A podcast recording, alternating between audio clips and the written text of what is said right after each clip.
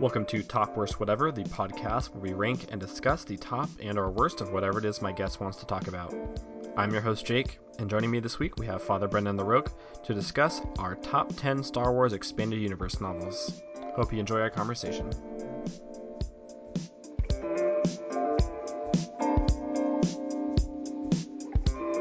I'm Father Brendan LaRoque. I'm a priest for the Catholic Diocese of Allentown, Pennsylvania. Currently a parochial vicar at our cathedral, and I'm also a chaplain to uh, the Newman Center at one of our colleges, which I tend not to name online, mostly just because it's a Lutheran college, and I don't want to ever. We have a interesting relationship with them, a good one, I think, but I, I prefer not to let other things in my life mess with that. I've been I've been a Star Wars fan for a long time. I mean, I was born in I was born in '81. So the original trilogy something I kind of uh, mostly saw on TV or on uh, rented VHS tapes before they were re-released in the special editions, which I, I did see Return of the Return of the Jedi on the big screen, and so I got a big CGI dance number and said, "Oh my goodness, what did I do?" But uh, I, and I to say that I kind of have two starts with the expanded universe. My school library, I went to a Catholic school, which now no longer exists, It's been merged and merged again. Their little library had a couple of uh, Splinter of the Mind's Eye, is kind of the first EU novel in some ways, right. um, which I read, and some of the Lando Calrissian and the Han Solo ones, the early ones, and I read those. But then again, also when I was in college, I I, I kind of came back with what we would say that was the beginning of the modern uh, expanded universe, which would have been Timothy Zahn's Thrawn trilogy. I forget why um, the EU is just kind of going into that point, I think when I started picking up, there was a big deal about the first New Jedi Order book. Mm-hmm. And so I asked somebody, I was looking online, you know, back in the early days of the internet, where would I start? And everybody said, you know, read Zahn, read Thrawn. So I read. It was a it was a weird week because I read I kind of read all five of those Thrawn books the mm-hmm. in, in a week. I bought one. I was like, all right, I'll buy this, and then I read it, and then I, I ran back to the Barnes and this is you know Amazon was new, you know it took forever to get stuff, so I ran back to the Barnes and Noble, bought the next two, I had a weird hiccup because one of them had a misprint where they reprint it half the book again a second time. so like I ran back to a Barnes and Noble at like 8:30 on a on a night when I should have been doing homework to be like, "Hi, I bought this the other day. Here's my receipt. You need to get me a copy that works so I can finish reading this." And I kind of got into the EU the EU there. I've read a lot of EU. I haven't read everything in the in the old EU. I haven't read very much at all in the in the rebooted EU because mm-hmm. the one I started with wasn't didn't catch me and I like it's been sitting at three chapters in on my yeah. Kindle for for uh, probably at this point two or three years. But uh, I really do like the old stuff. I, I recognize a lot of it's schlock. That especially when they kind of get into their big plot lines, that not everybody mm-hmm. likes everything about them. You know, most of my stuff is, is not related to that. I have two that are related to that really, and they're mostly related for like cool force stuff. Uh, yeah. for the one and, and philosophy on the other. So I'm a bit younger than you, but we Thanks. my fir- my first memories actually were watching the original trilogy on Laserdisc at my aunt and uncle's house. So I have very fond memories of the the gigantic laser discs, and then I did get to see when they re-released things in the theater. I ha- I do I. Re- I don't remember most of it actually because I was still pretty young at this point, but I absolutely have a memory of watching the Battle of Hoth on the big screen. And then I got into the novels. Actually, the first my first real exposure to the expanded universe in the the mid 90s. So I was about 5 or 6 at this time they Del Rey released these series of books, the Essentials Guides. I don't know if you ever had these, you know, the Essentials Guides to you know vehicles and vessels and the characters and all this sort of stuff. And I was obsessed with those. I read all of those books cover to cover. I don't know how many times, and I was obsessed with them. There was, and I'll get into this later, but there was a specific spaceship that I just loved. I think it was in third grade. We had this project where we like we wrote our own, you know, short story and illustrated ourselves too and they like sent it off and got them like professionally bound so it was like a little thing but the I wrote a science fiction story and the the spaceship I wrote I I illustrated for my story was based on one of the the obscure Star Wars ships from from this Essentials Guide to Vehicles and Vessels. So I've I've been into this expanded universe stuff for a really long time. Most most of my as far as I have active memories. So let's go ahead and get started. We're going to count down from 10 to 1. I think we both kind of cheated in some ways and combined certain trilogies yes. or series into into one thing just to make it easier because there's there's so much stuff out there. So uh, I have a technical question for you. Mm-hmm. I have 11 books because yeah. I have a novelization of a movie in here. Mm-hmm. I don't know if that counts. And so if you were going to say no novelizations of movies, then I have 10. But if you, you know, so that's really uh, Well, episode. Let, You're let's, throw, let's throw it in there. I uh, I'm not to spoil too much, but I, I cheated a little bit as well, and I have a, a series of comics as well, which is not technically a novel, but I have a series of comics in my list as well. So let's go ahead and, and start with your your number eleven then. Okay, well, my number 11, eh, maybe it should be higher, but I have Shadows of the Empire, which was kind of a, a short Mhm. Story. Um, you, you're well probably aware of it. It's between Empire and Return, and the whole point is kind of to fill in what they did, what Leia and Han and everybody did, and Chewbacca and everybody did to kind of find, to set out the plan. So you've got this thing where Luke goes back to Tatooine and he built his own lightsaber in Ben's old, you know, hermitage Mhm. and there's stuff on where Leia is and Chewbacca and, and Lando are doing stuff with organized crime, trying to find inns to get into Jabba's palace, and it, it's it's it's all right. Steve Perry wrote it, and I've read a lot of stuff by him. He wrote a lot of, still does, I think, but I mean, especially when I was kind of really getting into becoming the bibliophile I am, and it was all like sci-fi. A lot of my starting stuff was was on um, on on franchises. So I've read stuff he wrote for Predator, stuff he wrote for Alien, Mhm. uh, those universes, etc. I think he's he's a generally a workable author. I mean, I don't think a lyrical master, if you will, or anything, but I mean, Mhm. he, he he plots okay. It was interesting, and I especially like the, the the Jedi stuff with Luke kind of getting himself prepared, you know, because there's that kind of moment. We get a little of it in in in, in Jedi, but there is some when he goes back to Yoda's hut and all. But there's kind of that, like that change in him Mhm. between guy with his hand cut off at the end of Empire and the guy who walks in, you know, to Jabba's palace and says, "I'm a Jedi Knight," and and it did a it, it did a reasonably well job of kind of fleshing that out, especially you know obviously before we had bigger ideas of how the Jedi Order was that Mhm. the prequels kind of provide for better or worse depending on your point of view. I liked it. I mean, Mhm. I, I'm not going to say that it's it's something I reread a bunch of times, like maybe I have some of the other stuff on here, especially some of the stuff by by Zahn. But it was good, and, and when I was like, well, maybe I should add one more list, I said, oh, well, that one. I don't know why I didn't think of it, but Yeah. let's put that on the end. So Yeah, so I have I have Shadows of the Empire on my list as well. I actually have it up all the way at number five. Uh, it probably deserves to be higher. it's it's a little difficult for me to disentangle it from the video game. I'll be honest.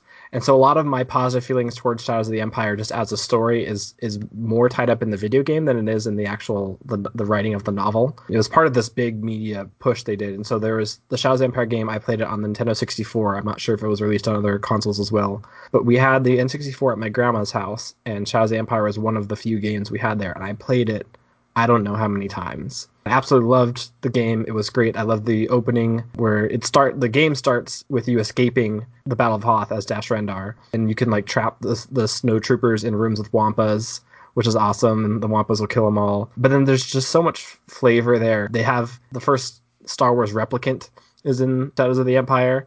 I think Prince Xizor is a fantastic character. There's lots of cool stuff like swoop bike races and things like that. And the the Prince Xizor and the Black Sun, their ships, the Star Vipers, uh, to this day, I think are the coolest Star Wars ship design. That's my that's my my favorite space fighter is the, the Star Viper, which came from Shadows of the Empire.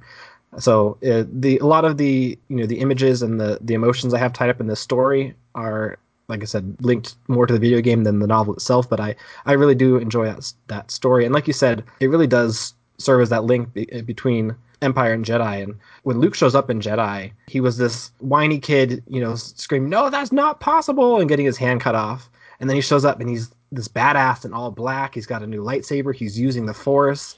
He he force chokes a, uh, you know, a guard. Like you're like, who is this badass and where did he come from? You know, and, and so Shadow of the Empire is kind of the answer to that that question. And it's and it's interesting too because you, you get the you get the Luke. I mean, the Luke you have at the end of, of Empire is, is can't believe that Vader's his father. The look you get in Jedi has come to terms with it and recognizes that not only is this man his father, but his job as a Jedi Knight is not first and foremost to defeat this man in physical battle, but Mhm. you know to to try to bring him back. That he Right. can feel something, which is a powerful, a powerful moment. I think you can, you, we can talk about how how Jedi has its, you know, kitty stuff or whatever. What you love or hate the Ewoks. I, I kind of like the Ewoks, honestly. I think there's something funny about the, interesting Yeah. about the, just the very nature of that insurgent force against this technological empire with, with you know, good leadership and a plan, pulling something Yeah. off. I get why some people were like, oh, I don't believe teddy bears. I mean, whatever. Mhm. I was also a kid when I first saw it, so I mean, I was more prone, and I think, you know, I saw the Ewoks cartoon at some point, like it was on, and and like they used to replay on TV a lot that was Ewok movies, and so I had a disposition as a as a child to, to like those things. But there is something powerful about that, and and how does he become that man? Yeah. Because he's kind of already that man at the beginning of Jedi. Yes. And and there's something there with him kind of going back to Ben's old hut, him having to build his own lightsaber, him having to find that center and stuff. That's really part Mhm. of it, which is which tells a story that's worth telling. You know, it's it's it's not like I wouldn't say it's like it's missing or whatever. Like I get there's time jumps between the movies and we're we're coming, and so I, I wouldn't say that like that that the original trilogy is somehow bad for not having that. Right. But it's a story worth telling, and I I think I, I am thankful they told it. Absolutely.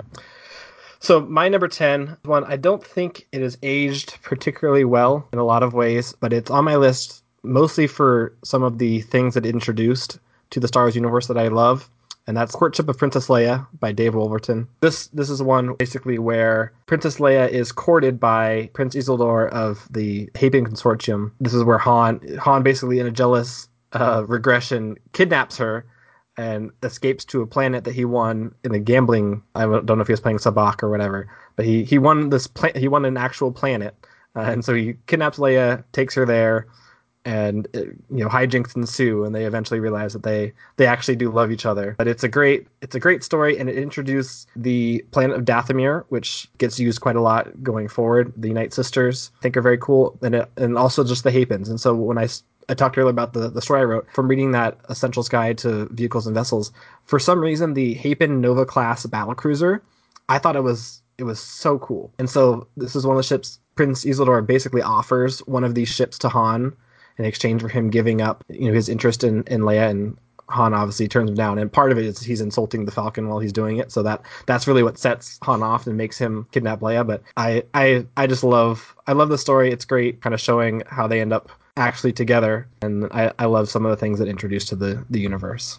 Yeah, and especially for for for the the Hapans and the the Dathomir witches, Mhm. the, the Night Sisters and the good, I guess, light side groups. Yeah become very important. I mean, that falls into you know uh, Tenel Ka, Mhm. um, Jacen Jacen Solo's paramour, I guess would be the best term for it, yeah and then the mother, therefore, of of, of, of the god of the the granddaughter of, of Han and Leia, who they end up having to having to raise basically because of course Hapans are you know prone to assassinate and do horrible things to each other for power.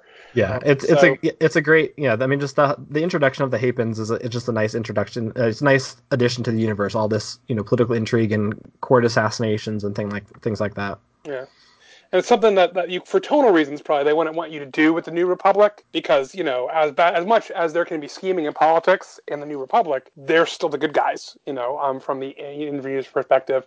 So you know, having assassinations and stuff like that doesn't work, but you can get the Hapans where you can have a a good leader, you can have good people there who can be allies, but also you've got all this. It's a it's an ancient. It's got its own ancient kind of ways of doing things, and not everybody's nice. And Yeah. you can do things with them that fans probably wouldn't like so much. In the, I mean, I would probably like in the Republic, but you know, but that's just me. But, Yeah. but they're very good. Yeah. All right, what's your number nine? Okay, this is this is here solely for a force power, literally. So it's the first of that Dark Nest trilogy that that Okay. bridges New Jedi Order with whatever the Joiner King, and Mhm. literally, Jacen goes. Jacen Solo goes to the Aing-Tii monks, and he learns this crazy force power where he can run back time. Mhm. Like he doesn't literally time travel, but he can use like you know, there's force links everything, and there's memory to it or whatever, and and so he can see what happened. He can basically take a walk back into the past. Now this gets abused. He abuses this later on when he becomes uh, Darth Caedus or however you pronounce that, and he tricked Tahiri and thinking he can bring back his brother Anakin, so who who she loved because he can't because he can't actually affect time. But there's a really cool chapter where he does that to figure something out, which is how they end up finding the Killiks, which yeah, are bug species that used to be on Alderaan uh, and were thought to be extinct but aren't. You know, and it clears up some stuff about some people who disappeared during the New, the New Jedi Order. You know, and kind of brings them back in an interesting way. You know, uh, as it goes, I thought the trilogy was good. I think it's Troy Denning who wrote it, and I, I've liked a lot of his stuff. I think he's got one or two other books on on my list. You know, uh, it's not groundbreaking, but I just really liked that chapter, and it Mhm. sticks out in my head to this day of something cool done with the Force that was really kind of out there but makes sense. And and Mhm. I always enjoyed one of the things I liked about the the expanded universe. Like one of my one of my favorite of those guides is like the essential guide to the Force. Like some of those weird offshoot philosophies, like the Aing-Tii monks aren't part of this whole thing. Like Mhm. they don't they didn't fight in whatever. They weren't Jedi. They weren't Sith. But this kind of uh, use of it. And I, I I always like when they do things with that. I like books that perhaps I'm in the minority of those who who are reading, but I like books where they do cool things with the Force, and I like books where they do like weird philosophy with the Force. I know exactly what you're talking about. I, I remember that chapter as well. That whole thing when he, when he's with the Yuan-ti monks is is super cool. And actually, before I even ever got into playing Dungeons and Dragons, the first RPG I ever played was the Star Wars RPG, and I I had a character who was a an Yuan-ti monk. Yeah, love that stuff. My number nine is Shatterpoint by Matthew Stover. This is one I think it's my only book that's from the the prequel era. But this is a uh, a Mace Windu novel, and it's basically and this was the you know the author intention. They're basically Apocalypse Now with Jedi, and it's just it's just a it's a great story. It's it's it's very dark. They don't go into detail with these sorts of things, but it just really shows the effect that you know the Clone Wars are having on on the galaxy and on on you know the people on the ground. It's a very sort of tragic story, and you know kind of tells the tale of Mace Windu trying to rescue his apprentice uh, from the dark side and, and ultimately failing in that mission. Yeah, I liked I like the idea. Mace Windu is an interesting character. And some of the most interesting stuff comes from just the fact that they cast Samuel L. Jackson. Mm-hmm. And so just the way he acts, and he wanted a purple lightsaber, and that wasn't an option, but you don't say no to Samuel L. Jackson. Yeah. And then they build a whole mythology around this about like even about his style of fighting. You know, the lightsaber forms, like what he has Vaapad or something, uh, how you mm-hmm. say it. Yeah. But like this whole thing about like he is a man himself who walks a fine line, and a lot of what he has done has been to help him continue on the path of light. And and when they go into stuff like that with him, I I think that's amazing and also, you're right. Some of the beauty of the of the expanded universe, what it did was, we see a very obviously a very in the movies, the Clone Wars are seen very much from the perspective of uh, of, of Obi Wan and Anakin. I mean, mm-hmm. that kind of has to be the point because of the the arc, the, the kind of myth arc that they're trying to do or whatever, um, the narrative arc. But to see those other things that aren't just like you know those brief betrayal scenes when Order sixty six is given, or or things like that, brief shots of other battles but to get into some of those things, they did. There's a lot of stuff that does good work with the clone troopers and how they kind of are become mm-hmm. different people, even though yeah. they're all, you know, um, even though they're all clones of one guy and right. things like that. And and I always think that stuff is interesting. And that was kind of one of the interesting things about Star Wars universe is that it's a you you know uh, you get a kind of a setting uh, of uh, of uh, things where like any of those stories work. I mean, you know, they told zombie stories in it for yeah. darn's sake. I mean, those aren't on my list because they were a bit schlocky and yeah. I, I didn't dislike them necessarily. Some people hated them, but I, I think they were like top ten stuff. But even that, like, just like you know what, force virus manipulated by Sith. Now there's the Living Dead. Yep. You know, I mean that's weird, but I do think that they did some good stuff with Mace Windu and stuff that unfortunately he didn't really get in the movies. I think. Yeah. Um, you know, I think Samuel L. Jackson was criminally underused in some ways. I mean, the man can do some amazing stuff. You know, and and they could have done more with him. I think, and it just kind of hurt me that they cast somebody like that into a character who obviously is interesting, but then the overpowering arc of Anakin's fall really kind of just pushes him to the periphery in ways that were unfortunate. And I, am glad that a lot of EU work gave him some due, yeah. uh, as that uh, character some due definitely. All right, what's your number eight? All right, my number eight is the thirteenth uh, book in the New Jedi Order. It's called Traitor. It's another Jacen Solo does Force weirdness. Mm-hmm. It's the book where he's captured by the Vong, and he yes. meets Vergere, and she starts talking to him about what ends up being called in some part potentium, the idea that there's not really a light side or a dark side, it's how you use the Force. Right. All kinds of weird Force philosophies. He creates a lightsaber with a crystal he grows in one of the Vong's living gardens. He kind of train learns how to sense the Vong and the Force, you know, because they are alive, but their relationship to it is different as an as an extra galactic or a different galactic species. But mostly just the weird philosophy stuff. Yeah. Uh, the Force philosophy. Uh, there's a I, I don't know who to credit this to. But the best uh, description I ever heard of, of, Jedi philosophy as it is kind of presented. This is before like weird Catholic Twitter. This was back in the Catholic blogosphere, and I don't even remember who did it because it was a comments box, which is probably now lost forever. yeah. But he uh, he called the Jedi Manichaean Calvinist Buddhists. Yep, which I think right. is relatively fair as a description of, of, of those things. And and so I always, you know, I those things aren't all good. Some of them are are are are, are better than others. But this kind of weird um and so I liked books that were like, well, maybe not. Like I like things with with with gray Jedi. I, my favorite. I almost threw a game on here. I almost two games. I almost threw the two Knights of the Old Republic games on mm-hmm. my list. I kept myself from it. I like Jolee Bindo. I like Darth Kreia. I mean, I like yeah. Kreia before you recognize she's the, the weird Force stuff and the even the yeah. Exile in two and like his weird connection to the Force. I like if you ever read the comics, the Star Wars Legacy comics, which take place in the far future, and like the Fel Empire is now risen, so like right. uh, Jagged and, and Jaina had kids, and now their kids are the Empire. I like the Imperial Knights, the old Imperial Guard, but without the helmets, and they have lightsabers. And all their lightsabers are gray or silver, like silverish gray, and they're uh, you know they're they don't care about light or dark. They care about loyalty to the Empire. I think Gray Jedi stuff is interesting. I think alternate Force philosophies are interesting. I this is ultimately one of the books that gives us Jacen Solo as a Dark Lord of the Sith because it comes down from on high that no light side and dark side are it. Dark side is bad. If he's not light side, he's dark side. Now he's a Darth. You know. Now yeah. Vergere's actually a secret Sith. You know things like that. But I like that book. I like the weird philosophy. I could get why, like, I, have read a lot, of, a lot of mixed reviews on it. Obviously, if you don't, not a sucker for Force philosophy. It's not. Also, to be fair, as I remember it, there's it's not to the point of what we would say something like the Saw movies are or something, but obviously the Vong have this weird thing about pain and body manipulation, and they mm-hmm. use torture, and you know some of that is a bit, you know, what they do to people, um, what they do to Jacen, is a bit can be a bit much, much for some people, and I understand that as well. But what sticks with me is really just that interest in the Force philosophy and the payoff that allows Jacen to take up the role that, that Anakin was having, but then he died being kind of the hero of the New Jedi Order very really, uh, very much because he, he figures out how to use the Force competently against this enemy, and that begins in his training during his ca- his captivity, and that kind of testing. And I don't know how much um, Vergere and Kreia were ever thought together, but it's very much like Kreia and Knights of the Old Republic too, Sith Lords. Mm-hmm. Where like she's just like anything you do, she's like, well, why'd you do that? That was dumb. You shouldn't do that. And like you make a light side choice, she tells you that you you know you're helping you're putting a bandage on a wound you're not really helping people.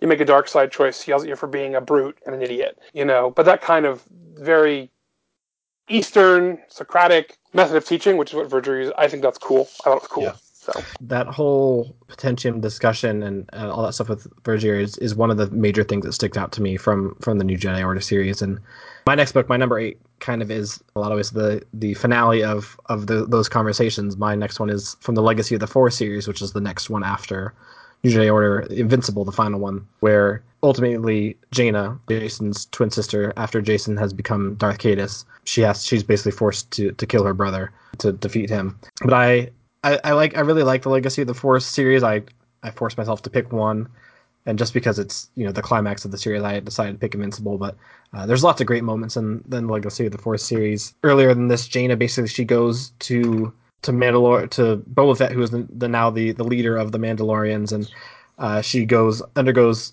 you know anti Jedi combat training with Boba Fett, which is which is really great, and she you get some insights into Mandalorian culture there and he, they deck her out with Mandalorian ar- iron, the the Beskar. You know, she gets the the Beskar armor and things like that. Lots of cool stuff, and and it's it's kind of a tragedy at the end there because.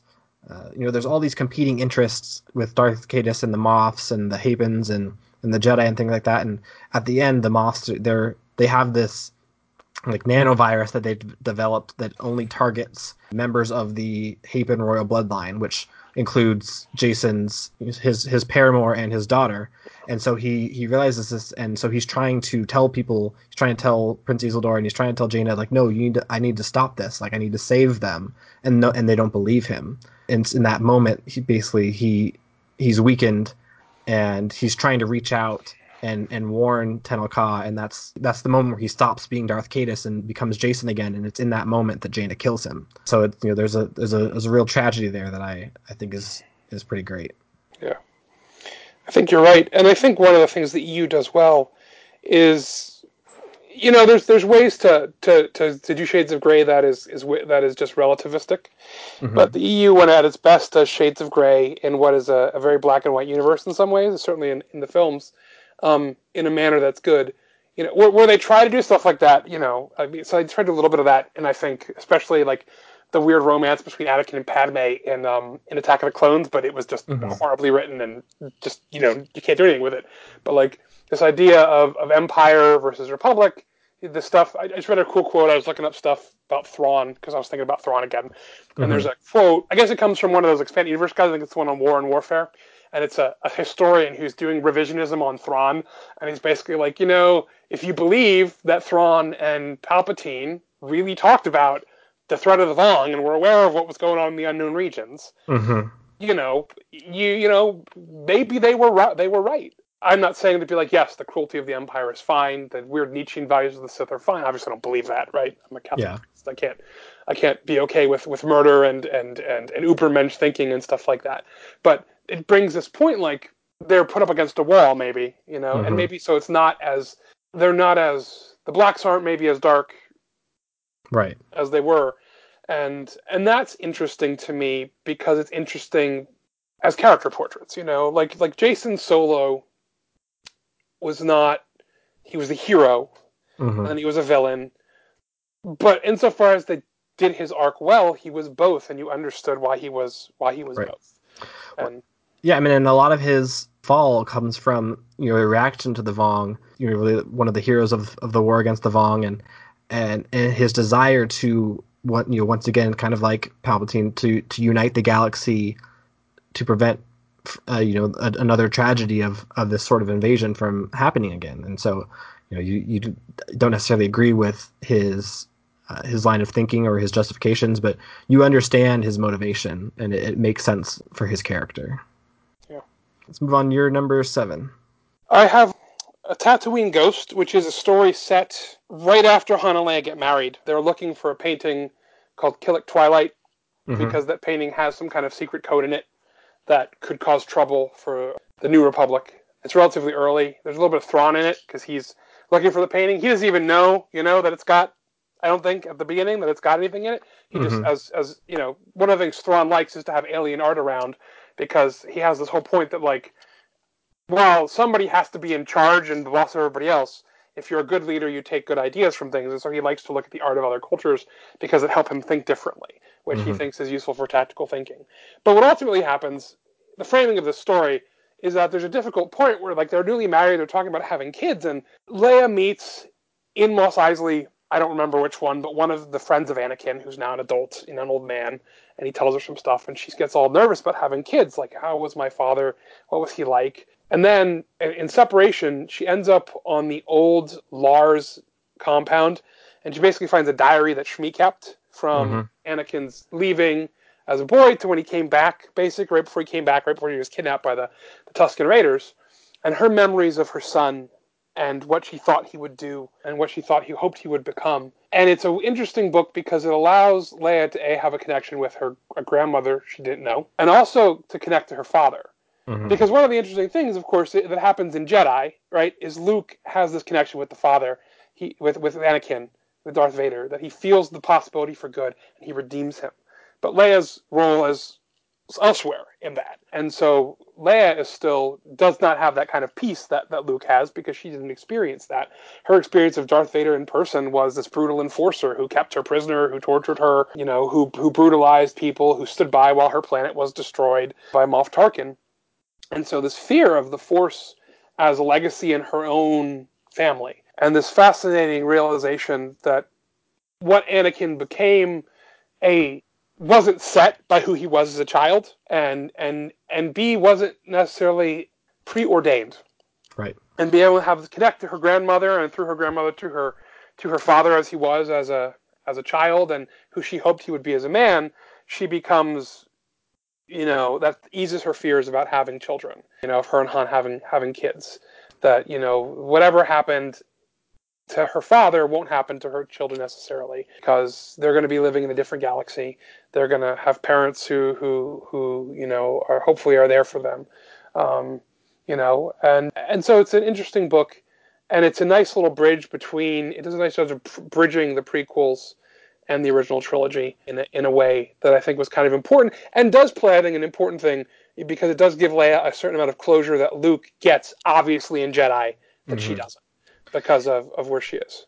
Absolutely, and it's it's one of the things, and I don't know if if it's something that they've addressed in in the the rebooted canon because I haven't really kept up with that, but it's something that I feel like would be so valuable for the the current film trilogy, the, the sequel trilogy, because obviously this connection between the generations, you know, and, and Kylo Ren, Ben Solo, and and his grandfather is so important, and so and we don't really have from the movies a, a grip on what Leia's ultimate relationship is with with her father and his legacy, and so that's the sort of thing that I I agree was is a very power, powerful thing to read, and I think it's something that at least as far, as far as I'm aware, is missing from the the current canon. Great. So my number seven is the first book of the Darth Bane trilogy, Path of Destruction, by Drew Car- Karpyshyn. I don't know how to pronounce his last name. It looks like a Wook- it looks like a Wookiee name actually. Um, uh, but this is this is the story that explains the the transition from the uh, the old Republic, you know, the the old Sith way, where the Sith were just like the Jedi, you know, large in number, in the Sith Empire and things like that, and how they became the Sith that we know from the the prequel trilogy, the the, the two. You know, there's there's always two: the Master, the Apprentice. Darth Bane is the one who created the rule of two, and so it's the story explaining how how he got there, mm-hmm. and it's really interesting. And I, I think it's a great look at sort of the you know the life under the the Sith Empire. If anyone's ever played the Old Republic, the the MMO, mm-hmm. uh, sort of the Sith the the Sith warrior storyline or the Sith Inquisitor storyline, going through the the the Sith Academy and how terrible and everything it was. It, you know, you get that sort of view of how brutal and merciless the mm-hmm. Sith were to their own to their own people. Uh, even you know, their own their own uh, force users, people that could possibly be great warriors and leaders for them, just how unforgiving and and they treated them like they were they were throwaways. And so it's a really interesting look at that, and then the, the way that Darth Bane rises to power and the shift in the philosophy from you know sort of this this brutish way of the Sith to to being cunning and uh, you know and, using cunning and deception as their weapons. Sure, that's a, a great book.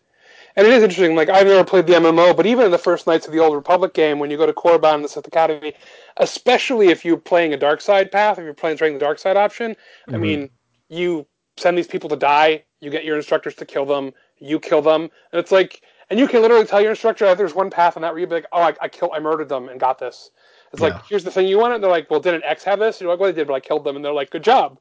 Like, yeah. you're obviously the stronger. It's like, okay, but like, also obviously that's one less person who obviously a powerful force sensitive to get into the Sith Academy, mm-hmm. um, and it, and there is this wastefulness to it, this this this brutishness which is one of the things in the long run, the only thing I didn't like. I mean, not that you had to do it, but like the tiny dark side actions in those games, which is mm-hmm. why I really liked in two, where Kreia critiques whatever you do. I'm going to steal money from this person like a thug, and it's like, why?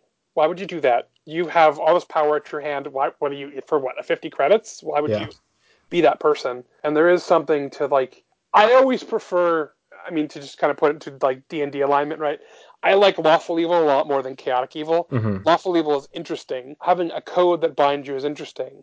Recognizing that you can be a bad person and still carry very deeply about certain people in your life, that's yeah. interesting because that's human and we, we can see that. I mean, and, and so I like that about the Darth Bane, the Darth Bane, and also like his past as a kid, like his own kind of, and how mm-hmm. you see how he gets there. And that's one of the things I like about, I liked about it. Same thing I liked about Tatooine Ghosts. There's no kind of well, you were just destined to be an evil person. Like there's background yeah. here that pushes people to where they go.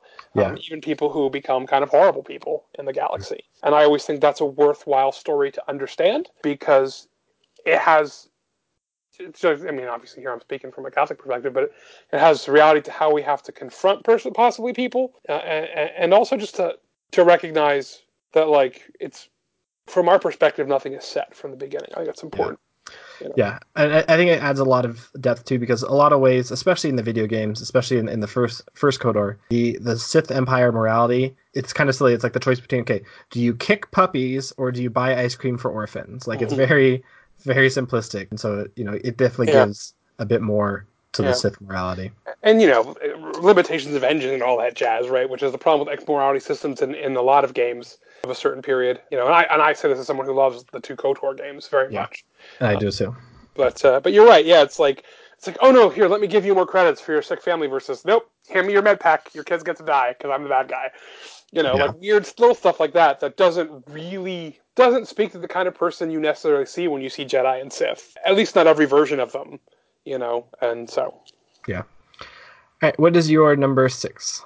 Dark Lord: The Rise of Darth Vader, which is an immediate. It's another kind of bridge. It's an immediate follow up Vader as he's at the end of, of Revenge of the Sith. Mm-hmm. And he's kind of hunting down Jedi with the 501st, getting the last of them. What interests me uh, is it sets up, A, just Vader, like Vader doesn't love Palpatine.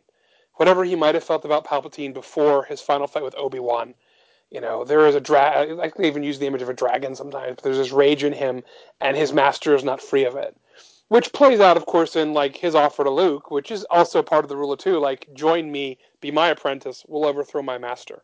Mm-hmm. Um, but there's also fascinating things just about how he's got to fight differently. And part of this is, is obviously the difference between the original trilogy and the prequel trilogy is special effects stuff.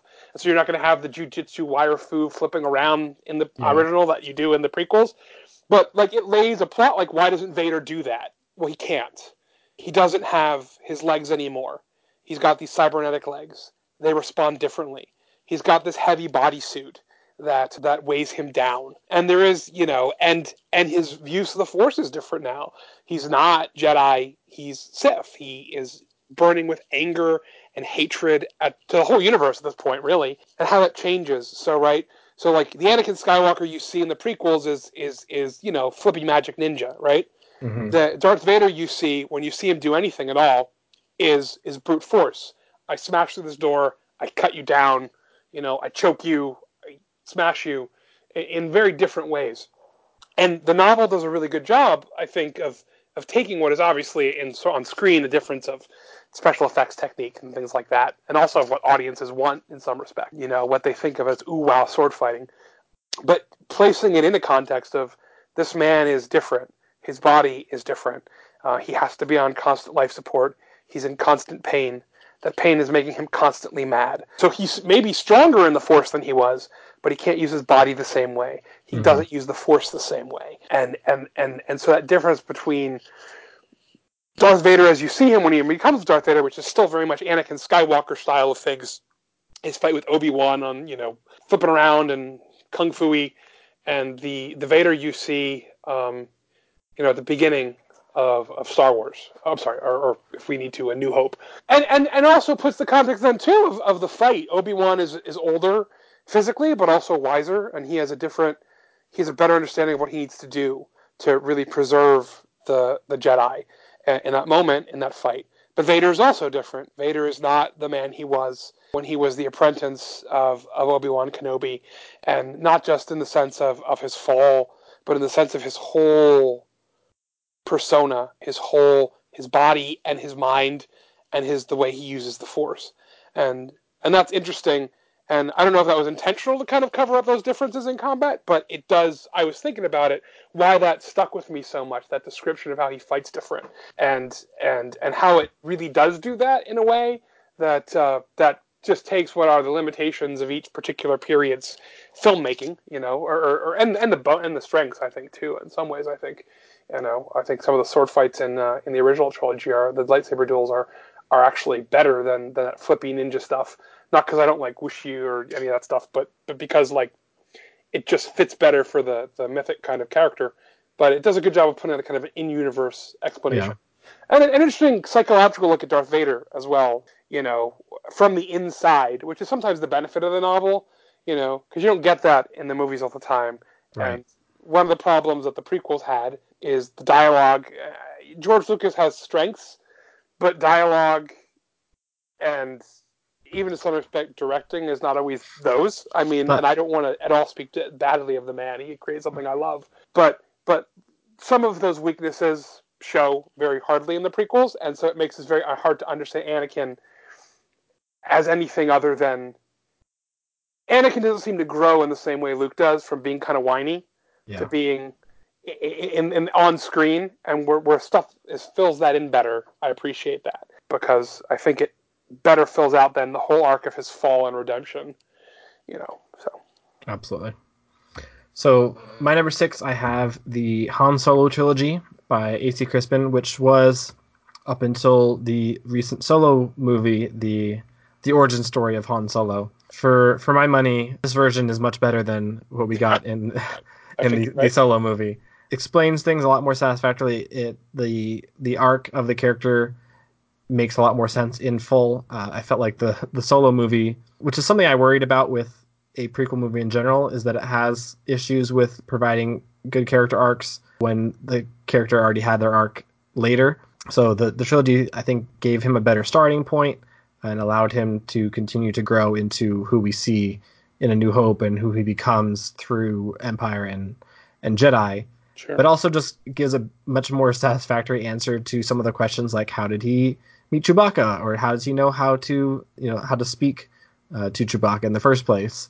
Uh, things like that, uh, much more satisfactory answers other than we met in a prison for five minutes and I can somehow understand you and now we're best friends. so yeah. you know this he he was basically kidnapped by this like smuggler pirate group and used as like a you know child thief soldier smuggler and he always wanted to escape. And so he had a there was a he had a Wookiee friend in the group that you know a, a, a female Wookiee who kind of mothered him basically. And that's how he learned I'm not going to try and uh, pronounce how you you say the the name of the Wookiee language. Um, but you know taught him how to speak Wookiee and then sacrificed her for him uh, so he could escape sacrificed her life for him so he could escape. And so later, when he's in the Imperial Academy and he sees Chewbacca being beaten and about to be killed by uh, these Imperials, you know, he it's because of her that he ends up saving Chewbacca, you know, sort of as his way to to pay her back, and that of course leads to the uh, the life debt that Chewbacca has to, to Han Solo and uh, all that sort of stuff. But it's it's I think a, a, much better origin for for Han. I think you're right. I think I said this when I, I saw the Solo movie I think I saw it on Netflix. I ended up going to see it in the theaters because it wasn't a Christmas release, and all my all my new stuff has been seen at Christmas because my friends, um, a friend of mine from high school, his mom always throws an Advent party, like the end of the end of Advent, and we always go. And if there's a new Star Wars out, that's his gift to the friends, you know, which the you know me, my sister, his brother, our other buddy, and now his wife. Like he's like, I'm gonna buy us tickets. We're gonna see the Star Wars movie. And Solo came out in like June or something, and we were like, oh, right. that's, that's not gonna happen. I always, I think I said, I think I tweeted it probably like Solo would have been a better movie if it wasn't associated with Star Wars at all and everybody had a different name. Yeah. As a space heist movie, it was fun. Yeah. I liked it, but it, as an origin story to Han Solo, it didn't really. Mm-hmm. It's been done better, you know, as yeah. you said, and and it was it, it, insofar as it wasn't necessary. Not only because you don't always need that because he's got a perfectly acceptable arc in the original trilogy, mm-hmm. but also because it's been done better, you know, but we have to, of course, throw all that out because we want to contradict it in our in our movies, and and because now we want to make a Star Wars movie a year or something because that certainly won't burn anybody out. um, yeah, and the, the the the movie at least definitely suffered from the we need to somehow make every little detail about Han Solo, you know, have some sort of weird relevance. You know, his blaster and all, you know, his yeah. jacket and his his name. Oh, God, don't even get me started on how he gets his name in the movie, but um, you know, just it definitely suffered from uh, what I think also was a major issue with the prequel is just the sort of fan servicey, like we need to give an ex- explanation or tie literally everything into the other movies that you know yeah. about. Yoda can't just know a Wookiee general; it has to be Chewbacca. Yeah. Because the fans know Chewbacca, and how mm-hmm. could we have? How could we not show Chewbacca? if we have stuff happening on uh, on I can't on I just gonna call it the Wookiee planet. Kashyyyk. Kashyyyk. Yes. Um, it's one of like I always like trying to pronounce Wookiee things in the books. I'm mm. like, nope, nothing. Yeah, that same kind of thing. Like, you know, we need to see this. I'm like, well, no, we don't. It's fine that Chewbacca's not a super important general that knows Yoda because mm-hmm. that we don't need that for Chewbacca to be a good character. Chewbacca's a good character because he's tough and he's loyal and he's he's Han Solo's right hand man, and we know that about him. We don't need to have you know, you know like why did you know I'm gonna go meet Yoda, guys. You know, what your mm-hmm. should be like, bros. He's gonna meet Yoda. It's cool because I know this dude, super awesome Jedi. Let Luke go.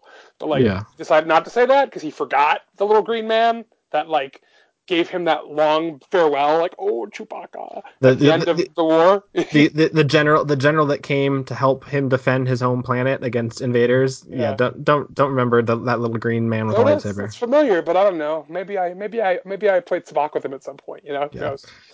All right, uh, what's your uh, your number five?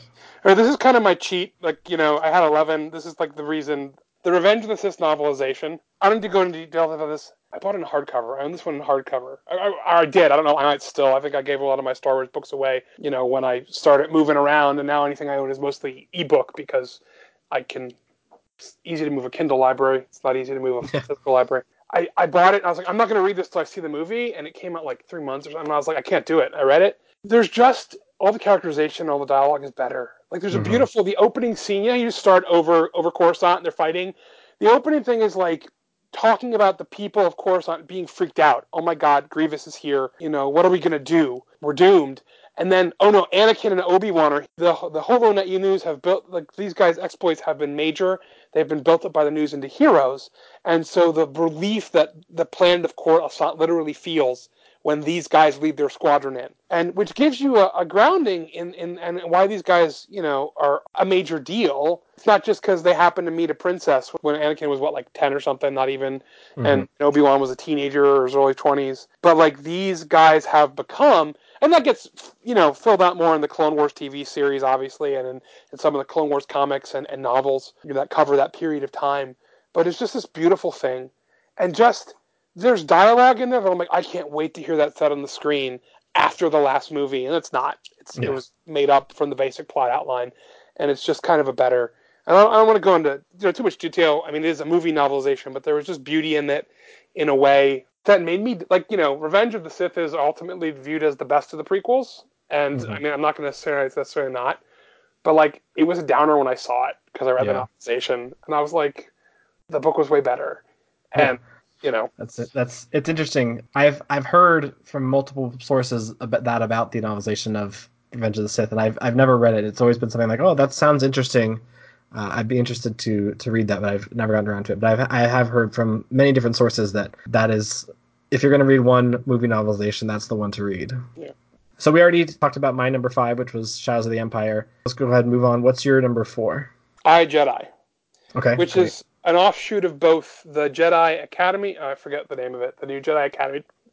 The three book trilogy that introduces Kyp Durron and Luke rebuilds the Jedi Academy, basically. Yeah. Um, but also of Stackpole's X Wing novels. Yes. um, and it's actually I had never read Stackpole's X Wing novels before. I read I read them afterwards, but I bought that book because I think I, that that new that Jedi Academy trilogy was the one I read right after reading all of the the Thrawn books. I was mm-hmm. like, well, that sounds like a cool thing and and Kevin J Anderson is a is a good author. You know, he wrote that. I mean, he's he's written some some stuff I really like. I mean, he's written some stuff I don't really like either, but you know, it happens. You know, especially when you've mm-hmm. got his kind of output. And it was good, but this whole thing with Corran Horn, and it brought together, and it's why I like. I originally was like, I don't know if I want to read the X Wing books. I mean, fighter pilots, whatever. It's not really my thing. But that book brought it together. You've got this guy who has a Jedi past and has to embrace it to save his wife, but he's also he was a cop. He was a fighter pilot. He's a spy and it all comes mm-hmm. together in, in, just a really good, almost noir. I mean, and they've done stuff later on, like Coruscant Nights and stuff. That's that's that's very explicitly noir. But I just that book just I thought it was great. I thought it was amazing, and I really liked the character. It made me go read the other X-wing novels, which I'm glad I, I did. Great characterization of, of Wedge and and the different squadrons, and and just uh, building up the universe, you know, and kind of overcoming you know my my fighter pilot prejudice because you know in in the in, not to speak down of real fighter pilots or anything, but like you know the movies like oh by the way here's these guys who are mostly going to die. You know, yeah. uh, you're going to know them when they get blown up. This guy, you know, crashes into a Death Star bridge. This guy gets whatever. We called this guy Porkins because why not? And it really fleshes out those characters in interesting ways in the New Republic era. And I like I Jedi because of what it is, but also because what it opened up to me and kind of made me go, okay, maybe I should read those novels. And just the the great, ultimately a detective story by mm-hmm. a man who has been a cop and a spy, a, a pilot and a, and a, soldier, and ultimately because he wasn't sure he was going to, you know, he he kind of took on the thing to like I want to learn skills that'll help me save my wife. You know, I don't really care about being a Jedi. Ultimately, embracing his own legacy as a Jedi. And, and becoming a relatively important one, I think, as the yeah yeah Cor- Corran Horn becomes a, a pretty major figure in the, the later later yeah. Jedi Order, and I'll I'll have a bit more to say about the, that series a bit later. But my number four is the first book of the New Jedi Order series, Vector Prime. Again, I, I definitely had to include at least one book from the New Jedi Order series, and I picked the first one, Vector Prime, just because of really the singular moment that stands out to me, and this is really the moment that signaled to people that this new series was was going to be pretty big, and that's the fact that this is where we get the death of Chewbacca. Okay. And so this is the the kickoff of the the Vong invasion of the galaxy and there's there's all sorts of really interesting stuff that happens of them trying to figure out you know what exactly these these people are. Why can't you know luke is like why can't i sense this this guy in the forest? Things like that. There's all the sort of mystery around that. But ultimately ends up on the first major attack where the Vong use one of their creatures to basically suck a, a moon onto its planet and, and destroy the planet. And so, in the course of trying to evacuate people, Anakin, Anakin Solo, and and Chewbacca are trying to help people, and Chewbacca basically sacrifices himself, throws Anakin onto the Falcon so he can get away, and Anakin tries he might can't get to Chewbacca in a way that'll save him, and so he makes the decision that he has to leave Chewbacca behind on this this doomed planet. So it's it's just a great kickoff to this very long series. I think New Jedi Order is the longest of the expanded universe series. It's like 19 yeah. books.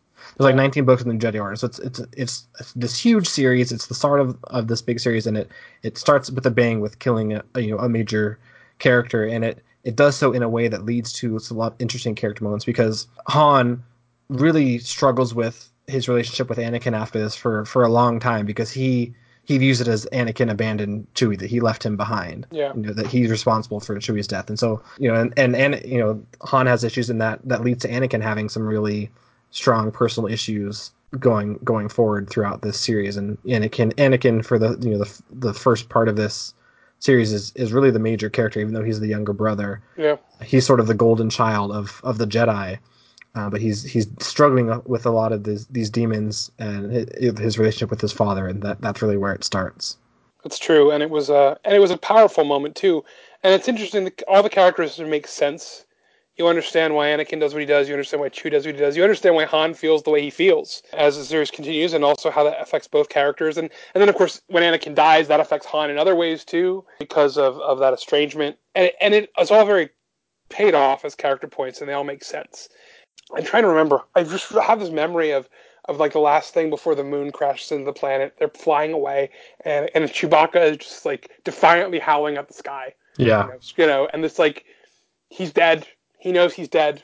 He saved his his his best friend's youngest son, and he's not going to go down meekly. You know, and it was it's a payoff for for Chewbacca too. I think, and mm-hmm. ultimately. Mm-hmm the repayment really of his in a certain sense of his life debt in its Absolutely. ultimate form were uh, to save his his his best friend's son you know at the expense of his own life and Absolutely. it's a very worthy send off to a character who's obviously important and much beloved and rightly so and and that's really what what mattered the most. When i started reading new jedi order i put it off for a bit because i had heard you know i kind of got spoiled that chewbacca died and I was nervous about like, oh my god, they're going to kill off a movie character just to be like, we killed off movie characters, no one's safe. And then when I finally said, you know what, I'm going to go into this, and I read Vector Prime, I said, all right, that was a worthy send off to some to a character who matters, yeah. who, matters to fans, who matters to the to the story, ultimately to the galaxy uh, of of the Star Wars universe. And I thought it was uh, well done. Definitely. All right, what is your number three? This is my only prequel novel. It's really high up because I love it. I just quoted it on Twitter the other day. My little like you know little yeah. little little teaser. Yoda Dark Rendezvous. This novel is super divisive when you read reviews. Its author is Sean Stewart, and I think it's his only Star Wars novel. I loved it. There, there are a number of things I liked in it. I mean, there was some cool Jedi training stuff with Yoda, but one of the things he did is, you know how Yoda, when you first meet Yoda in uh, in Empire, you know, it's just got this very kind of. I'm just thinking about this because, like, I, I poke. I, we watched last week. I watched Karate Kid again, and the way Miyagi does stuff. Mm-hmm. I was thinking about the way kind of a lot of martial arts movies work, where sometimes the mentor will act like he's not competent or I'm not going to do anything with you. And the way Yoda kind of plays and jokes around with Luke at the beginning of his training, and Luke is getting really frustrated. I want a great warrior. I want to do this, and Yoda's like, "You're not getting the point, son." Sean Stewart brings a lot of that in, and there are a lot of fans who didn't like it. Like, this isn't Yoda. Yoda's an awesome, like, super butt kicking, you know, Jedi master. What's he like joking with these young men and playing practical jokes? And I'm like, Anybody remember Yoda's first introduction? Mm-hmm. And and the reality of that is, is it's a teaching technique, but he uses it that way in the book. Like he does some of these things with these with the with the Padawans, with the young younglings, you know, whatever, as a way of teaching. But he also enjoys it, and why wouldn't he? He's mm-hmm. an old man. Old men like messing with little kids sometimes, like little jokes and stuff. And it's it's a beautiful thing. And yet he does have that Yoda you get in the prequel, the more like I am a master. There's that the line I quoted, which is I love so very much because the book ultimately comes with them going to um, I can't remember the name of the planet, but it's Dooku's home planet. It's the planet he returned to to be you know to be count on after he um, left the Jedi Order for his idealism about politics and stuff and things like that. Dooku says at one point, "You're still trying to teach me. I'm not your Padawan anymore." And Yoda goes, "Yoda, a teacher is. He teaches like drunkards drink, like killers kill." And and this idea that teacher is who Yoda formed himself to be. Yoda's not just his personality, not just his his his temperament, but who he has made himself to be is a teacher. Yoda mm-hmm. cannot stop teaching you ever. And you see that in parts of the prequels, which are nice. You see that when you first meet Yoda in the original trilogy, who Yoda tries to be.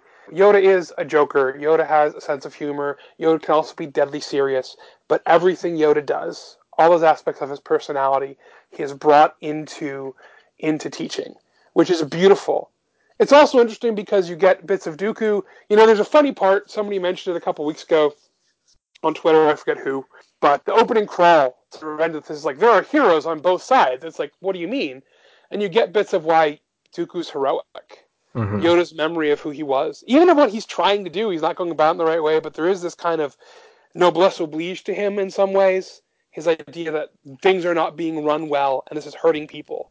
And he and and and there's still something in him as twisted as it becomes of his aristocratic heritage and and and not like his parents were great or whatever. That's like kind of part of it too. They weren't really, but there is a part of him that wants to be this is my hair this is who i am was born to be and i should be this well and that means caring for things and my planet has become this toxic wasteland because of its abuse by the rich but it's abuse by the trading companies we've got to shape a new galaxy which also makes it ironic of course that basically his goal is to be the head of the his part of the whole plan is to be the head of the separatists who are a bunch of corporate right.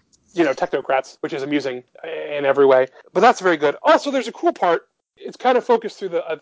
I love this book so much. Two Padawans, one of who I can't remember his name, and I didn't look it up.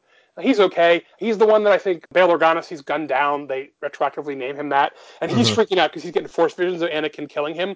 So at the end of the book, Anakin and Obi Wan are come in, and they kind of save their butts. And he's like, "Oh, I'm so glad you're not here to kill me." And Anakin's like, "Okay, that's weird, but of course, you know, we if you've seen the prequels, you know, like, unfortunately, buddy, in a couple of years." But there's a girl, and I just I, I scout and I love this Padawan so much. She's not super powerful in the Force, and her biggest fear is that like they're going to flunk her out of being a Jedi and send her like the agricultural corps or something. Mm-hmm. One of mm-hmm. those kind of offshoots for people who like fail out, but like they still have a force that works in particular areas. They're still smart. They're still trained how can we use you in the broader thing of, of saving the galaxy without you becoming like a combat knight? And there's a great, and why Yoda kind of takes her on this mission to teach her. They're doing lightsaber combat training in front of the masters to be picked as particular Padawans. Like it's where they, you know, a master picks them. And they're using training lightsabers. And they're told they can use anything, their abilities, their knowledge, anything in the room as long as they don't try to kill each other, basically. And the girl she's fighting is way better than her in the Force and a way better lightsaber duelist. And she catches the training saber in her hand and she basically like punch. I think she punches the girl out. I just it's this beautiful moment, and like her hand gets really burnt. She's got to healed then. And she's like, you can't do that in a real fight. And she's like, but this, you know, I was told to use everything in the context, and the context is this isn't a real fight. It's mm-hmm. a training fight. And that lightsaber is not going to cut my hand off and cauterize the wound. It's gonna it's gonna shock me and burn me, but it's not going to pass through me.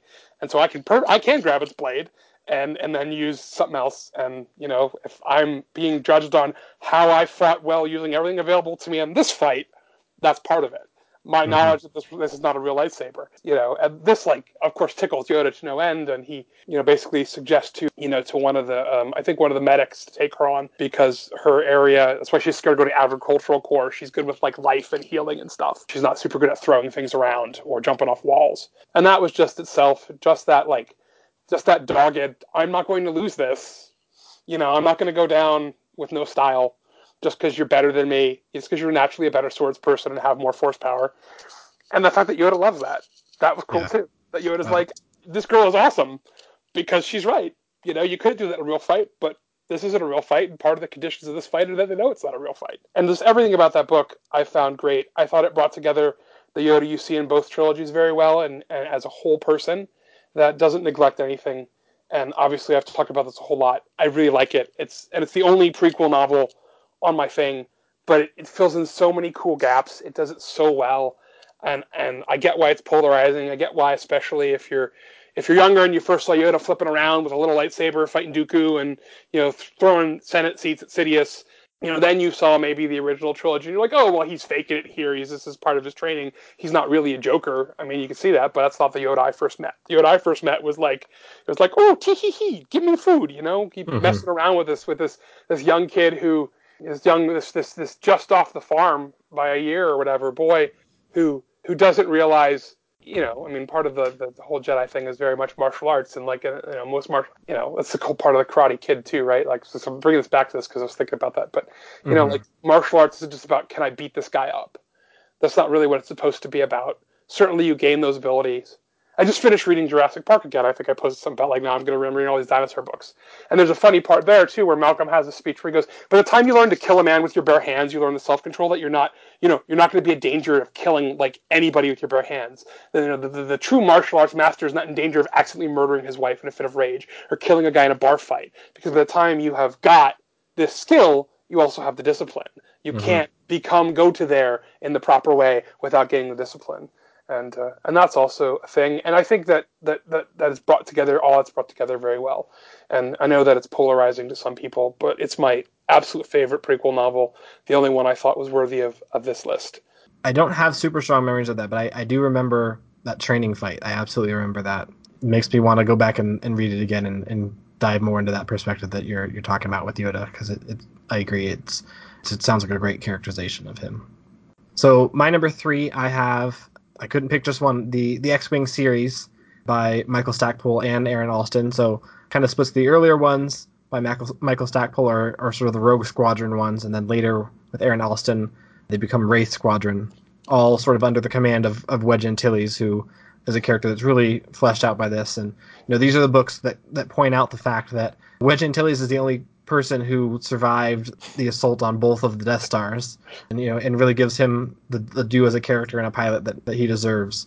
But I love these, and it really, you know, it really does lean into the sort of you know World War II dogfighting kind of aspect of things that, that the, the movie, the the star fighting, the dogfighting is very much inspired by, and what makes part of what makes them so cool. That if if they were trying to be quote unquote realistic with their their space combat, it would not make for great great cinematic storytelling. But by the choice to make the the starfighters basically World War II planes is part of what makes I think the Star Wars movie so great. And so the X Wing series really leans into that sort of stuff with Rogue Squadron and Wraith Squadron, and they're a, sort of a military story, but then they're also spies, especially when they become Wraith Squadron, uh, doing commando stuff like that. Lots of fun. I think Aaron Allston is a much better writer than Michael Stackpole, especially in his his dialogue and his characterization. But I love all of these stories, and I said when they announced the the title of of Rogue One, was definitely excited for a little bit that this was going to be a, a, a Rogue Squadron kind of story, and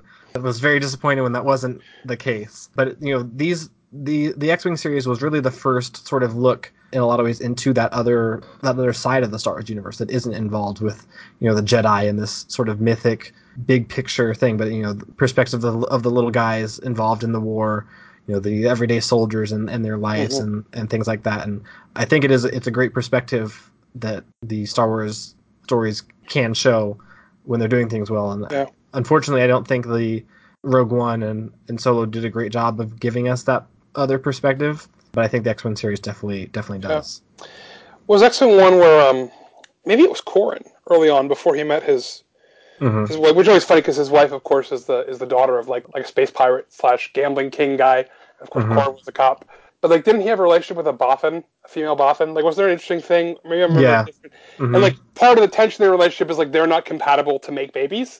Yeah. And so there's a real question like, well, how can we want to have kids? How can we have kids? And they ended up breaking up over it. I think, if I remember correctly. Yeah. But, but that was an interesting kind of thing, right? In a universe where you know, obviously, you know, there are there's humans and there's I forget the Star Wars term for species like Twi'leks and stuff. Or like I think I think they I think they just call them aliens. Yeah, but like uh, there's like a sometimes in some of the books they do like oh yeah, like, there's like they have a different a kind of human aliens who humans can and, and can make you know can can breed with and then like yeah. they're not like us at all and I, thought that was interesting because that's like you know it takes guts to confront that but like these two people they fight together they have uh you know they they know each other very well they have feelings for each other that you know have become romantic but they can't, you know, and what does that do? And that's complicated.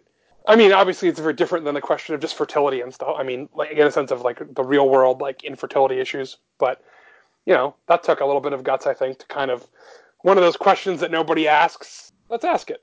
What's your number two? The what is this? I guess technically the first expanded universe novel, Splinter of the Mind's Eye. I really like Splinter of the Mind's Eye. I will admit that I read that again. That was one of those books I read out of the the school library. And so reading it as a guy who's seen the trilogy, there's some weird parts where like Luke has a crush on Leia, but mm-hmm. of course it was written before there was anything else. And if you just watch, you know, a, Star Wars, the original Star Wars, A New Hope, if we must, you, I mean, you do very much get, you do very much get, you know, she kisses him on the cheek for luck and stuff, and there's kind of like a little bit of a triangle like between the 2 mm-hmm. of them and, and the princess, and so it makes perfect sense if you have nothing but that first movie, the original movie, and you're writing a book like what happens right after, like they're doing together on this mission. He's like, she's a really pretty girl, and I like her a lot, and we face death together, and and maybe yeah. you know, you know, I mean, obviously later on, that whole making her a sister allows Luke to fall into that kind of warrior monk esthetic mm-hmm. and then ends the tri- ends that triangle in a in a way that allows her to live out kind of the the deepening of that romance that happened in Empire when they were together and Luke had to leave them. But it's a good and it's interesting. It's an interesting book. I mean, the Kyber crystals come back in different ways. I think they are still coming. They, you know, I think they're still technically part of the new expanded universe because I think they, they bring them up a bunch in in the Clone Wars TV show yeah, I mean in the uh, in Rogue One, the whole thing is they're on the planet mining kyber crystals. It's you know spelled differently, yeah. but but yeah, they they definitely yeah. make a focus on the kyber crystals. And uh, it's just it's fun, and it has a comic book adaptation, which is great, and it has art by one of my favorite artists of like you know the '90s, Chris Sprouse, who did art for the Legion of Super well Legionaries Mm-hmm. Before they, they decided to muck up the DC future every ten every five years, so the Legion of Superheroes makes no sense. There was like a weird thing where like now the Legion of Superheroes like because we followed them since the fifties or whatever. Um, now they're older, they're adults, but oh, there's like now there's young clones, and who's the real ones? And and then they when they rebooted it for Zero Hour again because it already kind of left in tatters with Crisis on Infinite Earths became. But he was the original artist part of the first year or so where it was the old continuity and then into the new and that's where I first encountered him. I think he's a great mm-hmm. artist. I think he did a great job. You know, so I would recommend the novel. Alan Dean. Oh, I was going to say this wrong. I was going to call him Alan Dean Foster. I was going to call him Forrester, and I know that's not yeah. correct. Like he's not like you know he's not Doctor Forrester from uh, Mystery Science Theater 3000, but I just want to say that. So, yeah. but he's a you know he's a decent author, and it's a good it's a good book, and it, he does a lot of interesting imaginative stuff when all he has is here's yeah. Star Wars, yeah. Something that follows it, and it's fun and uh, and I think you know ultimately when you're coming down to Star Wars, you know, fun is is the number one thing. That's why Star Wars blew up the way it did. It was fun. And it's actually it's my understanding that basically the idea that he's working from is this was sort of George's like backup idea for the sequel Star Wars if it hadn't done as well as it did and allowed them to make Empire. It's a smaller story, and so this is kind of George's backup plan as a sequel if Star Wars was not the success that it, of course, ended up being. So it's it's interesting just uh, just for that fact. So my number two, I went back and forth. It took me a, a long time to decide which I was going to put number two and which I was going to put number one, and it may be a surprise to some people. But my my number two is the Thrawn trilogy by Timothy Zahn.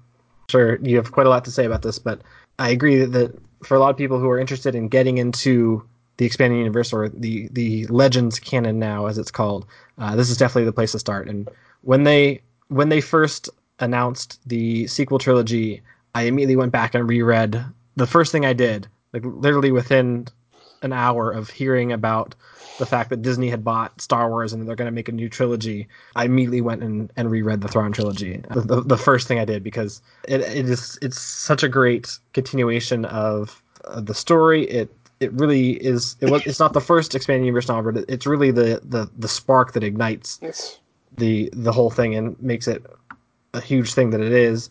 Introduces so many great characters uh, that become big deals in the later books and, and stories and things like that. Of course, you have Grand Admiral Thrawn, but even you know Mara Jade. She becomes Luke's wife and, and mother of, of of Ben Skywalker. You have Garm Bel Iblis, who is you know one of the founders of one of the three founders of the the Alliance. Mm. You have Gilad Pellaeon, who becomes a much bigger character later on as well. I love him uh, so much. Yeah, he's a fantastic character. You have cool things like the the Noghri, an alien species, which is is super cool. And I was reading you know doing some research on this as well that Timothy Zahn wanted because they they basically as a race worship Darth Vader and they they view Darth Vader as sort of, of a messiah figure and one of the things about them is that they their sense of smell is so acute that they can smell your blood your bloodline and so when Leia visits them they can smell and recognize that she's the daughter of a Darth Vader, and so they they call her Lady Vader, um, which she does not like, but it's a really interesting thing. But uh, Timothy Zahn originally wanted the Noghri to be to be the Sith. That's what. So when before everything was established that Vader had this title of the Dark Lord of the Sith, but no one really knows knew what the Sith were and what that meant, and so Timothy Zahn wanted to, the Noghri to be the Sith. So he was you know the the Dark Lord of this this race of people, uh, and his the design of his helmet, he wanted the Noghri to look like that, and so his his helmet was a basically a, a, symbol of of him being the the Lord of the Noghri, which is I think is just a, a cool little detail there. But the, of course, the this whole thing is driven by Grand Admiral Thrawn, who is just a fantastic character. He's this military genius. He's an alien. He's a a, a chiss, but and the Empire, as we know was was very humanocentric. It's very anti-alien. So the fact that an alien could rise to the rank of Grand Admiral speaks to his his brilliance and the fact you know he just he couldn't be ignored. So you know part of that is why they sent him away because they couldn't have a Grand Admiral, an alien Grand Admiral, you know, going around in front of everyone because it would cause issues. But it's it's interesting character dynamic there that that this this alien is just so brilliant and even even this racist, uh, xenophobic empire, yeah. empire couldn't deny him the rank he deserved. Yeah. So to be completely honest, my one and two, which became my one when we, because I wasn't sure if that the novelization was okay, is basically Thrawn trilogy, Hand of Thrawn duology. I mean, mm-hmm. kind of all together, because essentially, I mean, very well, well, you're right. The Thrawn trilogy is that spark that really blows up the EU, and then the duology. The whole point of that was to close off a bunch of plot lines and set future stuff up when they're going to New Jedi Order. Mm-hmm. That's what they asked him to do, and and it's Thrawn is a fascinating character, and and it's interesting because it's I was just reading some like I said I was reading some stuff about Thrawn to refresh my memory on little things about um and there's a quote and I forget if it's it's from Zahn or from other stuff, but it comes up like well like how can you serve this you know the xenophobic mm-hmm. you know speciesist racist whatever you want to call it empire and Thrawn goes, you know, when everybody is coming from a different place with different philosophies, someone has to rise to the top. He goes, and that shouldn't, if they do it right, they should still listen to those others and take useful things. Because mm-hmm. that's one of his big things he mentions in the, in the, thing. Like, I am not, you know, I am not willing, I, I, am not going to throw away a useful idea because I don't like where it comes from. That's kind of one of his, his, his kind of points. Why he keeps the alien art around from other species to kind of help spark his mind in creative ways. And so, you know, whether he likes it or not, it's like it's what's got to be done. Now, again, obviously problematic, but the beauty I think of of all the Thrawn stuff, what Zahn did so well. There are noble Imperials. Gilad Pellaeon is one of the best characters in the entire EU. That man mm-hmm. is heroic. That man is noble he is also an imperial you know admiral. And and he and he really believes in the empire you know yeah. for for a long really long time. Going forward you know he's he's ends up leading the imperial remnant and all these sorts of things. Like he he is an imperial man to his core to the end. Yeah. But he's a he's a great man. And and so that was important too. And i think part of that what, what made him so good was of course he is kind of Thrawn's right hand as well. So mm-hmm. this is obviously a man who has learned from who has not let himself be closed off to other ideas, because obviously the man he's a right hand to is an alien. I think that was good. I, I, I think that was good because even the worst places have good people, and sometimes good people fight for bad causes. And sometimes good people view the cause they're fighting for as different than the people who make them bad. And I think that was very an interesting thing, which allowed for the ultimate creation of the Galactic Alliance, you know, mm-hmm. against the fate of the uh, against the Vong and everything like that. And I just think everything about the Thrawn books is one of those lizards that hunt by the Force that Talon Karrde has. I can't remember their name now. Uh, the it starts with a V. It's like a Vorsk or Vonsk. Vorsk, yeah. Oh man, those are those are as, as and frightening. I mean, until mm-hmm. you meet the Vong, who you can't sense, they're yeah. like one of the most frightening kind of anti-Jedi things in the world, and mm-hmm. he writes them that like, oh, I can't hide from these things. I can't cloak my even trying to cloak myself in the Force fails because by using the Force, they you know a species that tunes in that that, that evolved basically to like sense the force, uh, so it could survive as a predator. Yeah. Just bro- so many brilliant ideas, so many amazing characters who became so very important to the overall history, mythology, whatever you want to call it, of the expanded universe. Uh, the the Thrawn books are to me the touchstone. The one thing that tempts me to read new kind of EU stuff, if you will, is this. After my bad experience with like one of the first novels, and just I didn't like didn't spark me at all, and just seemed kind of not fun. Is that Zahn is writing Thrawn stuff for the new re- for the new mm-hmm. universe as well, and there's a part of me that's like, well, I mean, whatever else I think, I can read Zahn and, and yeah. see what he's doing with this character who I love and who he created, and so he obviously is going to be true to when sticking him to like the new history that's being mm-hmm. written for the post post fall of the Empire world. You know, those are the really the only books that currently that, that tempt me to like to like kind of the first one I just the first one was just so bad. I was like, I'm done. I'm not reading any of these. I don't care mm-hmm. about. I'm not gonna. I've, I've invested so much in the old EU, and this didn't spark my uh, to, to to take Marie Kondo. This did not spark joy, and yes. so I don't need these clutter up my. I don't need to clutter up my life with them. But then it's like, well, but Zahn is writing Thrawn again, and I'm like, well, maybe those. I mean, maybe I can I can give that a, a yeah. I've, I've I felt similar tugs. I was I was very excited to see when they added Thrawn back into the the new canon and that he exists in, in the new canon as well. I was very excited to see that. And so I have had similar tugs to to dive back in and investigate more of that. But I, you know, for for several reasons, have been very turned off by the the new canon, and so I haven't quite dove in yet, but I, I, definitely have been tempted by the fact that Zahn is writing Thrawn again. It'll really depend. When I do my EU read through, my old EU read through, if when I read all his stuff that touches on Thrawn and all the ways he's written them, including you know Thrawn pops up in Outbound Flight and uh, mm-hmm. uh, Force of One and things like that, where he kind of fills in some backstory on various things that become important for for New Jedi Order, that become important for Mara Jade and Luke Skywalker's past you know, when I read all the old Zahn stuff again, I might go, well, maybe I'll give it a try when I have a couple of bucks to spare. But we'll see. I went into it expecting Thrawn would be my number one, but the the the series that that dethroned Thrawn for me was the the Tales of the Jedi comics, which is where you get the the story of Exar Kun and Ulic Qel-Droma and all and Nomi Sunrider, all this, and and really the the birth of the the Knights of the Old Republic era.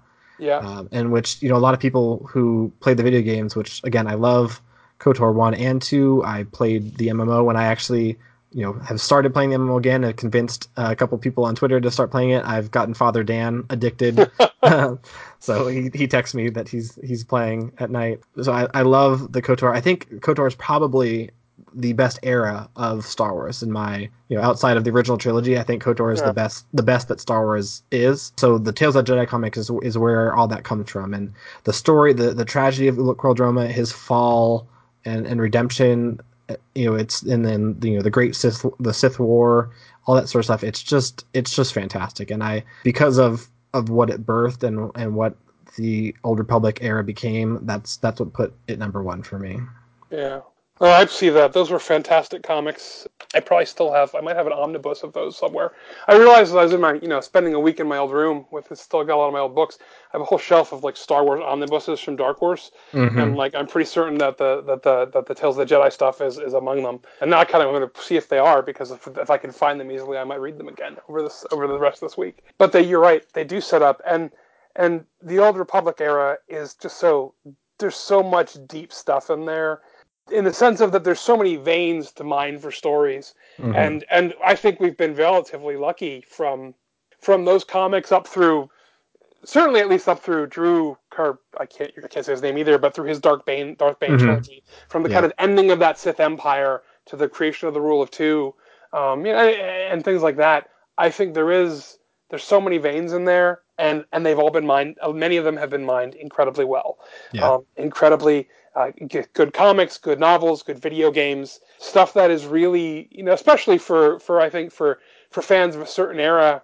especially kind of right in that kind of late 90s to, to, to, to right before the reboot, you know, really, to, to mm-hmm. the, the, mid, to, if not, the, I to call them the tens, the teens, whatever. There's just some beautiful stuff, stories told with have great mythic import, both of great mythic character and just as character studies. And mm-hmm. that sometimes is hard to do, I think it's it's it's it's it's hard to to get a you know the because you know you read old myths and characterization and none of this is not at all against anything like Homer or Gilgamesh or Beowulf or anything like that. But those kind of heroic mythical stories have a mode and those mode doesn't want to get too much into the heart of you know those things. But they touch on those while still being fascinating studies of character and still bringing in i mean you know not to get i mean uh, you know star wars comics star wars novels whatever you know we're not talking but you know they bring in some of the best of both that kind of mythic which star wars touches into obviously and also some of that fast like you said tragedy and stuff like there's there's tragedies like you know i'm not like you know i'm not saying it's macbeth or hamlet right but certainly the i don't know the, the literary form like it plays out well if you mm-hmm. and I don't know. You know what? Fine. Put the quote. Father LaRoque says. Father Brendan says these comics good as Hamlet. Maybe good as Macbeth.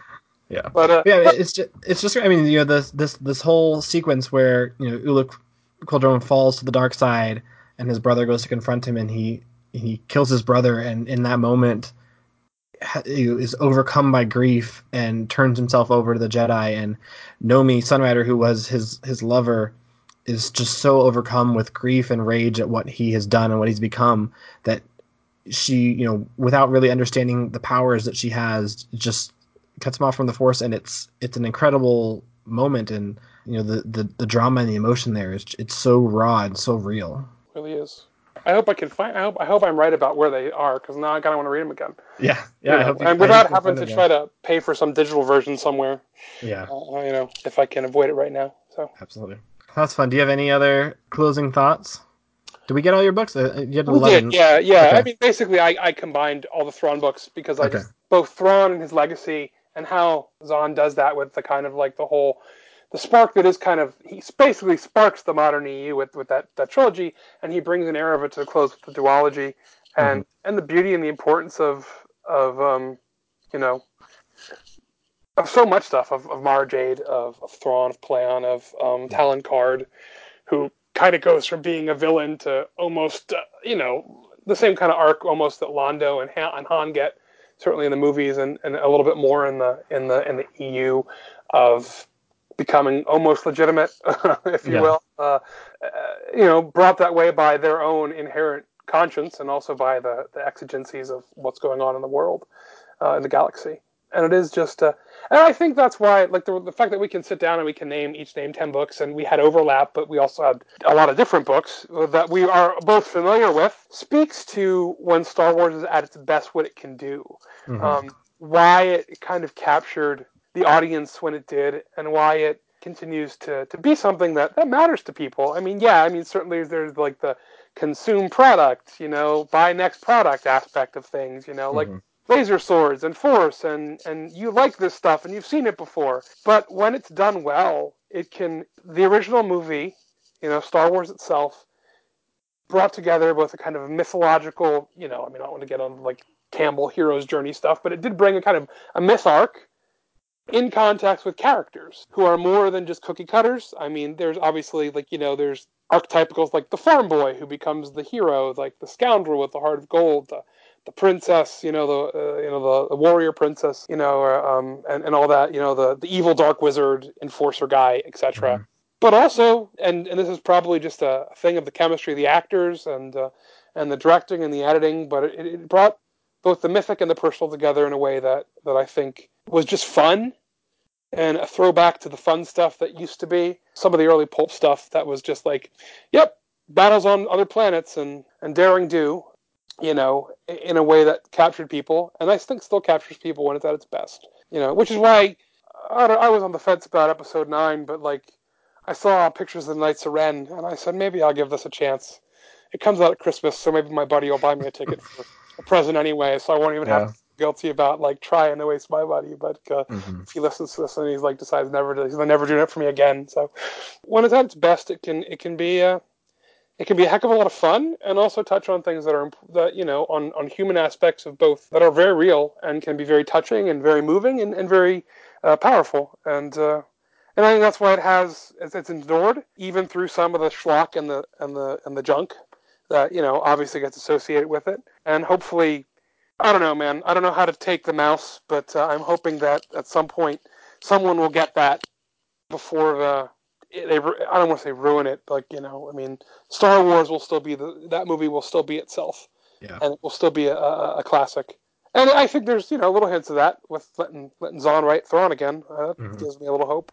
So. Yeah, we'll we'll see. I mean, I know there there's there's some things that look coming. There's some things coming forward that look that look pretty promising. I think the the Mandalorian, uh, that TV show, I think looks yeah. like it, it can be pretty cool. They're they are finally making a an Old Republic, a Knights of the Old Republic era movie, which oh, I'm goodness. excited about. Less excited about the Dan and Dave from Game of Thrones about the trilogy that they're going to make, just oh. given how they uh, handled the end of Game of Thrones. Less, a little less excited about that, but you know we'll always have you know we'll we'll always have the the movies. We'll always have these books, uh, no matter what comes forward, and you know it's uh maybe there'll there'll be a little little piece of gold in there in, in some of these. Yeah, if you can, if you know Star Wars can survive what was it the Black Fleet books or whatever, the crazy stuff, you know that was was there. Zahn had a spark, and some there was some gold, and there was also let's throw this against the wall. And what super weapon does the M- the Imperial Remnant have now? You know, there was plenty of that. You know, like that's why like I can't get super mad at like um Force Awakens. Like it's just yeah. a bigger Death Star. I'm like, I read the EU man. That was like for a while. That was like like bigger Death Star. This yeah, one eats suns. This yeah, one. Kyp, like, Kyp, Kip, Kyp Durron has a single pilot sun crusher, and he fires a torpedo into a sun and destroys an entire system. Like, yeah, I mean, what just know, happened? I mean, it happens. I mean, I mean, you know, your little little Star Wars growing pains. Doomsday Weapon of the Week is part of that. We're aware of it, so I mean, you know, I can, I can, uh, I can forgive a little bit. I can forgive some of that. You know. Yeah. You know? Definitely. It's uh, you know, as long as it's fun and not everything has to be has to be Shakespeare. No. As long as you know you can you can take yourself too seriously sometimes, but uh, that's true. You know, it's and there's know, there's room in there's room in the galaxy for all sorts of stories. And there really you just have is. to accept them, you know, for what they are. And in Shakespeare's day, he was the George Lucas, you know, you know. Yeah, absolutely. It popular right. entertainment, you know. Mm-hmm, and I think, we, and we do theater disservice when we treat it like it's something for like snooty people. Mm-hmm. Which is why I go to the Pennsylvania Shakespeare Festival at my alma mater, DeSales University, and I go in jeans and Star Wars T-shirts, and you're all going to like the fact that I'm here watching Macbeth with you in jeans and a Star Wars T-shirt because this is for the people. Absolutely. Absolutely. Well, this was so much fun, Father. Thank you for joining me. If people want to follow you, hear some more of your thoughts about Star Wars or anything else, where can they find you? At Padre Brendan on Twitter. God help them if they decide that uh, that my thoughts are worth their time. But you know, I have fun. I try to have fun. Absolutely. Uh, and that's uh, and that's what's the important thing. I think that uh, you know, truth is uh, very important. But if you can't have fun, well, it's Teresa Avila, right? God save us from sour faced saints. Mm-hmm. You know, I'm not saying I'm a saint, but uh, but I try at least not to be sour faced. So if God, in His providential wisdom gives me the grace to get there, at least I hope hopefully won't be a sour faced one. Absolutely. Yeah, thank you so much for joining me. Thank you for this. This was a heck of a lot of fun.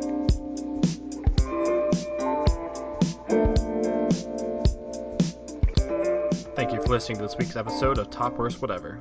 You can follow us on Twitter at Top Worst Cast. Please make sure to rate and review us on whatever your podcast platform of choice is. Tune in next week for a new guest and a new top or worst of whatever it is they want to talk about.